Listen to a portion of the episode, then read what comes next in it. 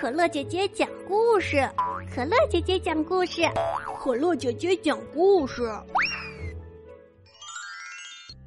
亲爱的小朋友，大家好，这里是喜马拉雅一千零一夜，我是你们的好朋友可乐姐姐。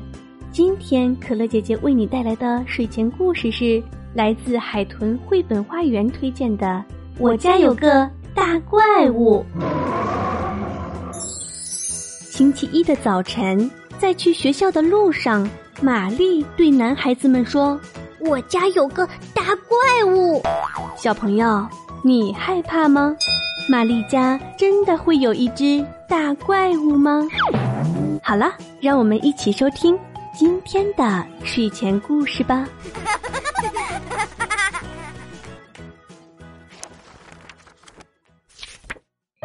看呐、啊，这就是玛丽。嘿，我是玛丽。这是一群男孩子。嗨 ，hello 星期一的早晨，去学校的路上，玛丽对男孩子们说：“我家有个大怪物。”呵呵呵，我们才不会相信呢。男孩们笑了。他们不相信我，玛丽说道。星期二的早晨，玛丽对男孩子们说：“我家有个大怪物，它有着血红血红的眼睛，还有锋利尖锐的牙齿，它非常狂野，非常可怕，它还跳到了我的床上。”呵呵呵呵，我们才不会相信呢。男孩们笑了。他们不相信我，玛丽说道。星期三的早晨，玛丽对男孩们说：“我家有个大怪物，它有着血红血红的眼睛，还有锋利尖锐的牙齿，它非常狂野，非常可怕，还跳到了我的床上，他从来不洗澡，也从来不刷牙。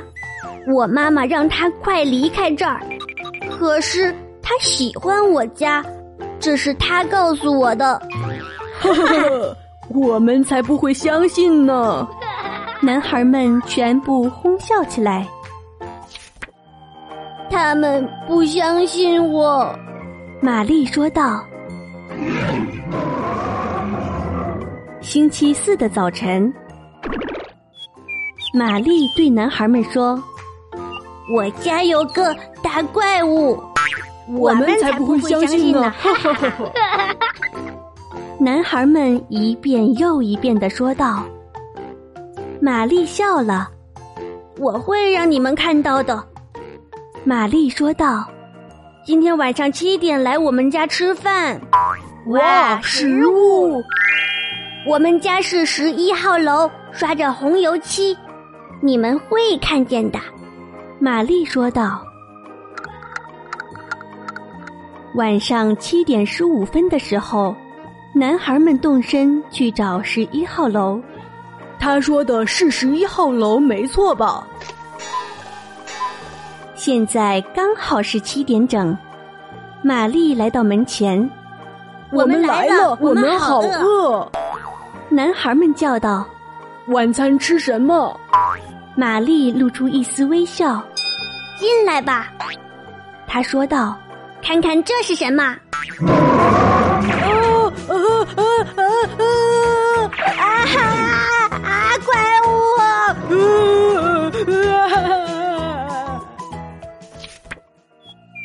现在他们相信我了，玛丽说道。